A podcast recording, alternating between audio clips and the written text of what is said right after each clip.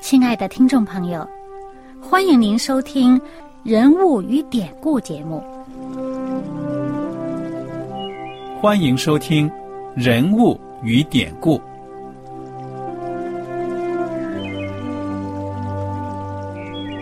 听众朋友们，当你读圣经的时候，不知道有没有过这样的想法？生活在几千年前的圣经人物，与我们这生活在二十一世纪的人有什么相关吗？那些古时候缔造了历史的伟人们，只是些令我们感叹而望尘莫及的对象吗？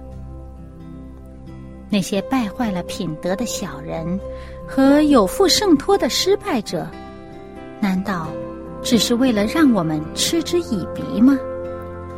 在这个人物与典故的节目里，我和小燕将与大家一起，通过圣经中的人物和他们的事迹，看看我们能从他们的故事中得到哪些启发，以便用正确的态度。来对待我们每天所面对的生活和挑战，共同奔走天国的旅程。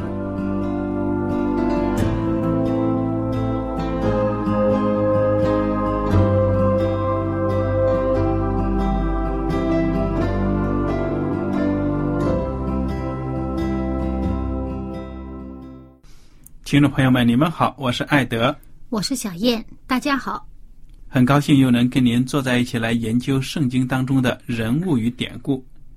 我们这一讲呢，接着来看路加福音，请大家打开圣经到路加福音第十章三十八节开始。第十章三十八节，圣经写着：他们走路的时候，耶稣进了一个村庄，有一个女人名叫马大，接他到自己家里。他有一个妹子名叫玛利亚，在耶稣脚前坐着听他的道。马大伺候的事多，心里忙乱，就近前来说：“主啊，我的妹子留下我一个人伺候，你不在意吗？请吩咐她来帮助我。”耶稣回答说：“马大，马大，你为许多的事思虑烦扰，但是不可少的，只有一件。”玛利亚已经选择了上好的福分，是不能夺去的。小燕呢？嗯，我们刚才看到这个短短的故事呢，这中心的人物呢，涉及到姐妹两个人，嗯，马大和玛利亚。那么，耶稣基督走南闯北的传道，风餐露宿，好不容易到个村子呢，有人接待他。这是非常美好的事情，嗯。那么这个马大和玛利亚呢，爱耶稣，就把耶稣接到他们的家里去。哎，就在这个接待的过程当中呢，马大他有点不乐意了。为什么呢？因为他觉得，哎呀，你看我在厨房里忙活呀，我的妹妹玛利亚却坐在你的脚前，这听什么呢？那么耶稣呢？就说了：“马大，马大，你为许多的事思虑烦扰，但是不可少的只有一件。玛利亚已经选择了上好的福分，是不能夺去的。”从这句话我们看得出，耶稣基督对马大很了解啊，对不对啊？嗯。你为许多的事思虑烦扰，我想耶稣基督讲出这样的话来呢，说明耶稣对马大了解。这个女士呢？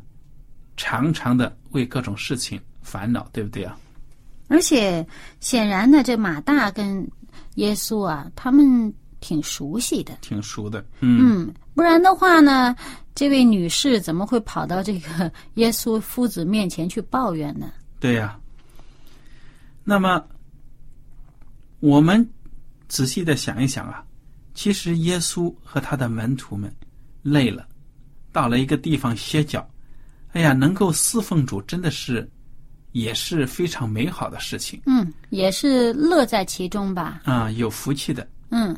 不过，我也觉得这个马大可能真的是有点因为下一下子这屋子里进来一大帮人，我想有的时候也不光是耶稣和门徒，还有一些追随的人呢。你单是耶稣和门徒都十三位了。嗯，所以马大是有点忙不过来了。但是耶稣基督呢，借着这个机会告诉他呢，是马大呀，你忧虑的事情太多了。玛利亚这个时候倒是很聪明啊，能够利用这个机会听耶稣讲道。哎，我在想啊，如果马大和玛利亚都坐在耶稣基督的脚前讲道、听到，那么没人忙活了。哎，大家如果都累了或者怎么着，而且还有很多人跟着都来听到啊什么的，说不定啊，耶稣基督也会行个五饼二鱼的神迹喂饱大家呢，兼顾兼顾大家的信心呢，也说不定。嗯，其实吧，我是觉得这件事呢，给我们一个反省，就是尤其是在教会里面侍奉的弟兄姐妹啊，诶，在安息日的时候呢，为了事物而忙，有时候忙着侍奉啊，忙这个忙那个，反而没有办法静下心来啊，与上帝亲近。嗯，这个安息日啊，得不着安息。虽然是守在主的旁边呢。哎，但是却没有得到安息，还忙活着侍奉呢。嗯哼，哎呀，这个前面有什么呃节目啊，或者是呃有什么程序呀要出，后面呢有什么准备工作要做，哇，忙这个忙那个。真是马不停蹄呀！有的时候安息日真的很忙啊，有有很多件侍奉同时在做，一会儿领唱了，一会儿祷告了，一会儿又带学课了，一会儿又要什么了，很多很多事情忙。嗯，可能也有很多事情需要安排，对呀，反而心呢浮躁，就不能安静下来与主亲近。我觉得你这个应用呢，应用的很好。的确，有的时候在安息日，偏偏是专职在教会里侍奉的，或者说呢，在教会里面这一天的安排特别多的义工啊什么，哎呀，忙忙碌碌的。我们大家都应该在忙中啊找出时间跟主亲近，这是生活当中呢不可少的一个重要的一部分。嗯。那么，关于这个故事，你还有什么其他的分享吗？嗯，这一点呢，其实你看，嗯，好像表面上耶稣在说马大哈，有那么一点点儿呃批评他的那么个意思哈，嗯但实际上不要以为马大就不好哎，嗯，其实耶稣很欣赏他的呀。对呀，马大呢，他辛辛苦苦的为主服务，说实在的，我倒觉得呢。那玛利亚应该帮着姐姐，都做好了饭，大家吃饱了，坐在那里谈不更好吗？这是我的一点歪论啊。我觉得耶稣基督只是借着这个机会呢，指出了马大这个人呢，他的性格上的一些不太好的方面，就是说呢，忧虑的事情太多了。否则，如果耶稣基督跟他们姐妹只是第一面见，耶稣基督可能不会讲你为许多的事死里烦扰，尽管耶稣基督是全知的神，他什么都知道，哪怕跟你第一次见面，他也知道你的背景。但是我总觉得耶稣只是在这里提醒他，生活当中还有很多的优先呢，还是应该好好的安排的，对不对啊？对，特别是属灵方面。嗯，他把这个重点放在哪里啊？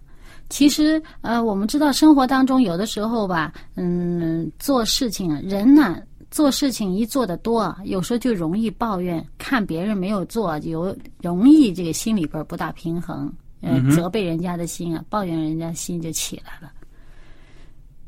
对呀，好，那我往下面看了第十一章主导文，第十一章第一节，耶稣在一个地方祷告。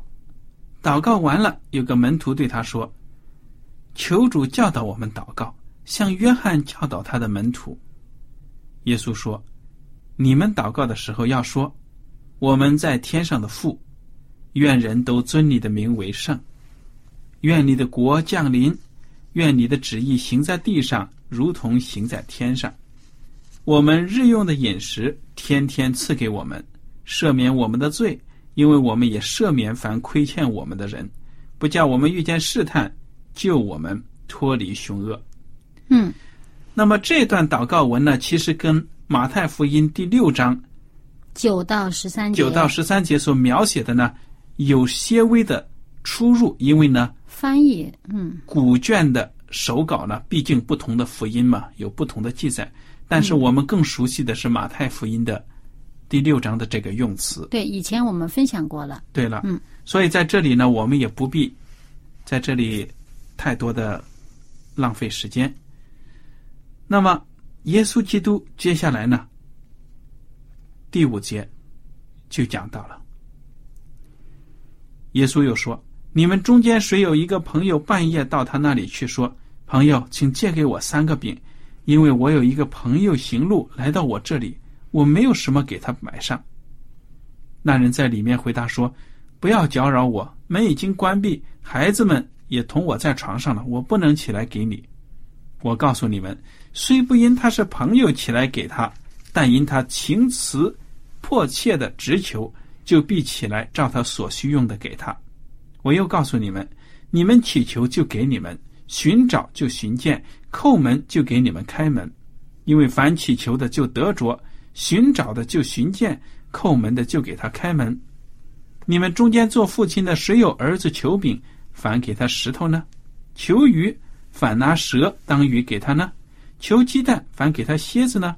你们虽然不好，尚且知道拿好东西给儿女，何况天父岂不更将圣灵给求他的人吗？嗯，哎，在这里面呢，有一些经文是我们很熟悉的，经常有人会引用啊，凡祈求的就得着，寻找就寻见，叩门就给他开门。但是呢，别忘了，我们不能断章取义，嗯哼，不能以为说有这么一句话有这个应许在这儿呢，我们就以为向上帝求什么都行。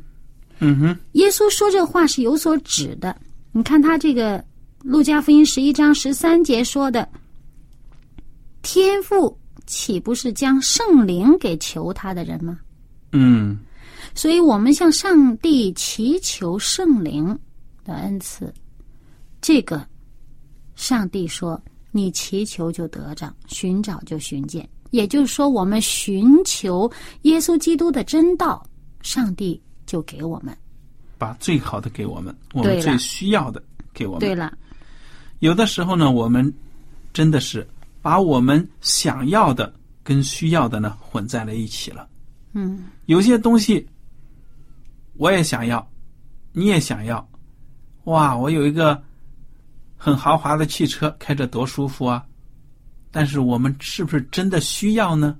就是未必是你真正需要的。对了，所以我们祷告的时候，有的时候是妄求，哎，求的东西呢，可能给我们真正的带不来任何的好处，唯有上帝能够看全整个安排我们的生活，所以才赐给我们，对不对啊？嗯，那么，其实刚才我们所听到的耶稣基督讲的这个朋友半夜里来敲门，你给他饼，还有这个叩门呐、敲门呐、祈求啊什么的，都是跟祷告有关的。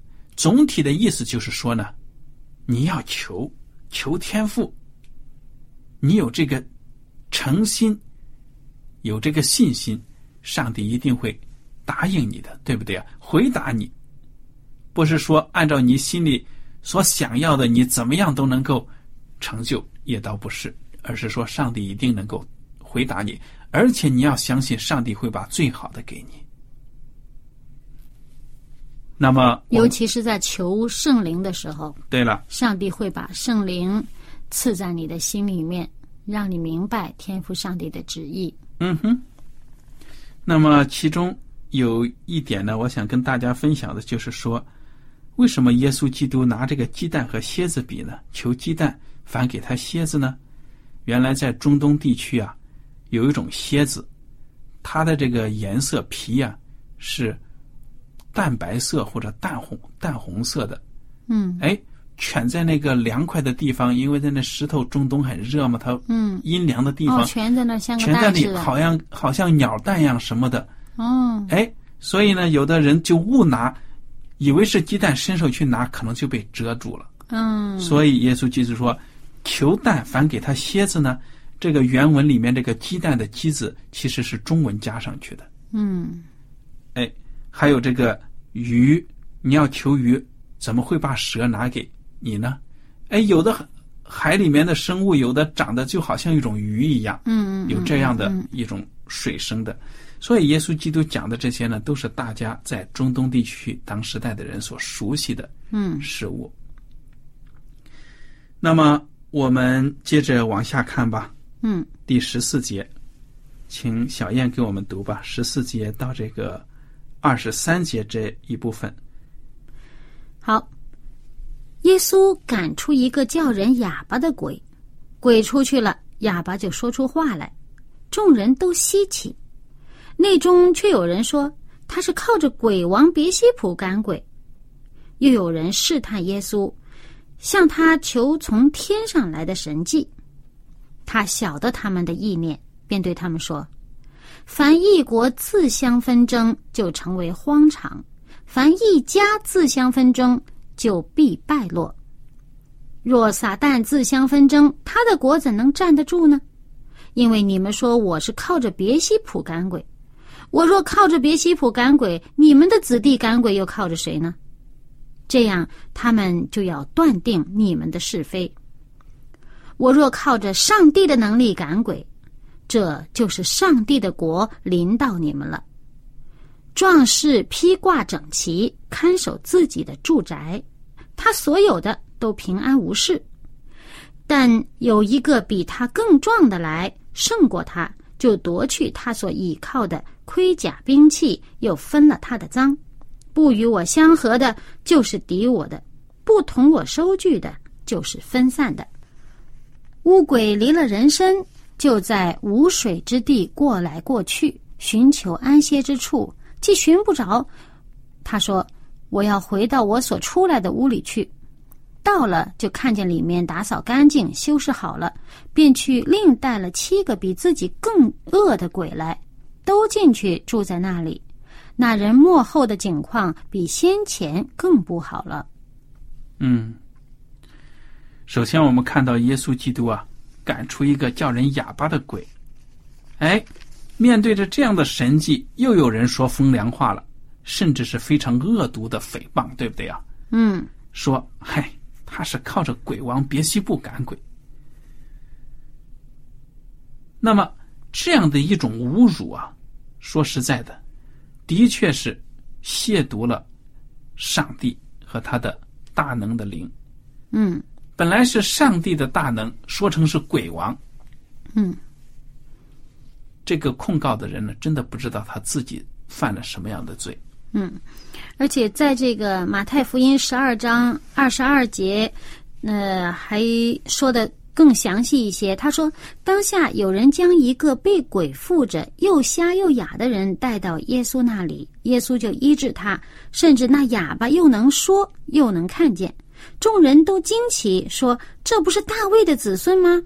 但法利赛人听见，就说：“这个人赶鬼，无非是靠着鬼王别西卜啊。”嗯哼。那么，靠着鬼王赶鬼，就好像我们中国话说，用大鬼去驱小鬼，对不对啊？大鬼压小鬼，嗯、对啊。哎，但是耶稣基督就把道理跟他们讲清楚了。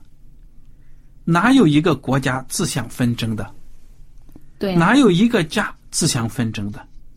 如果真的像你们所说的撒旦，大的这个最大的魔鬼去制服小的魔鬼，那他的统治还能站立得住吗？这道理这么简单，你都没有想一想。嗯所以呢，耶稣基督对这些人呢，他们的不信是非常的愤慨的。而且你想想，真的是很痛心的。面对着那么大的神迹，就是有人不愿意相信，还说风凉话。哎，而且呢，他把这个上帝这个神迹啊，他说是诡计，那么耶稣就说：“倘若我是，哎、靠这个鬼王赶鬼，那你们的弟兄赶鬼靠什么？那么倘若我是靠着上帝赶鬼，那岂不是上帝的国临到你们了吗？你们不是应该欢喜快乐吗？嗯，从这句话我们也听得出啊，那些人当中也是有给别人驱鬼的，行这样的事情的，对不对啊？对啊，法利赛人也是会啊。嗯哼。对，那么耶稣基督就说了：“你们的子弟是靠着什么赶的呢他们也是靠上帝的名嘛。？”对呀、那么这个灵，耶稣基督所靠的力量，跟他们所靠的力量有什么冲突呢？没有什么冲突的。但是这些人呢，却侮辱耶稣基督，那么他们犯的罪真的是很大了。他们不愿意相信耶稣呢是从上帝那儿来的。嗯，所以宁肯把魔鬼的名加在他身上。哎，因为他只觉得，如果他如果承认耶稣是从上帝那儿来的，那就显然比他们高。嗯，他不承认耶稣是上帝那儿来的，那么他就觉得只有他们自己是上帝在这地上，嗯，设立来教训人的啊，是设立来管辖百姓啊，管辖上帝子民的。哎，他们挺高的，他们的位置很高的，嗯所以这心里边这种自负啊，阻挡了他们。嗯。好，我们来看看这个第二十四节刚才读过的这个故事，就是讲到了乌鬼被驱赶离开了人的身子，他不会说没有了人骚扰了他就安心了，他是不会放弃作恶的，对不对啊？那对呀、他继续的寻找，哎，找来找去找不着，怎么着？我要回到我所出来的屋里去。这个屋指的就是那个人的身子人的，心灵，对呀、嗯，没想到呢，他发现这个人把自己的身子打扫的干干净净的，还空着呢。哎，他心灵还没有寄托，还没有一个让他充满的。于是他就带了七个更恶的鬼啊进去，那人的光景啊真的是太糟糕了。这个故事呢，常常让我们想到，就说一个人活在这个世界上，没有真理住在他的心里面呢，他是很危险的，处境是很危险的。对，因为呢，当你没有了真理，在这个世界上没有了是非的判别力的时候，各种各样的学说理论、异端的东西呢，都可能会来诱惑你进到你的里面去。所以呢，这也就是呃前边那两句所说的，它里边的这种一种观念，哎，强胜过另一种观念，嗯哼，就把另一种观念驱走了。嗯但是呢，你胜过他的这种观念本身，在他的心里边有没有站住脚？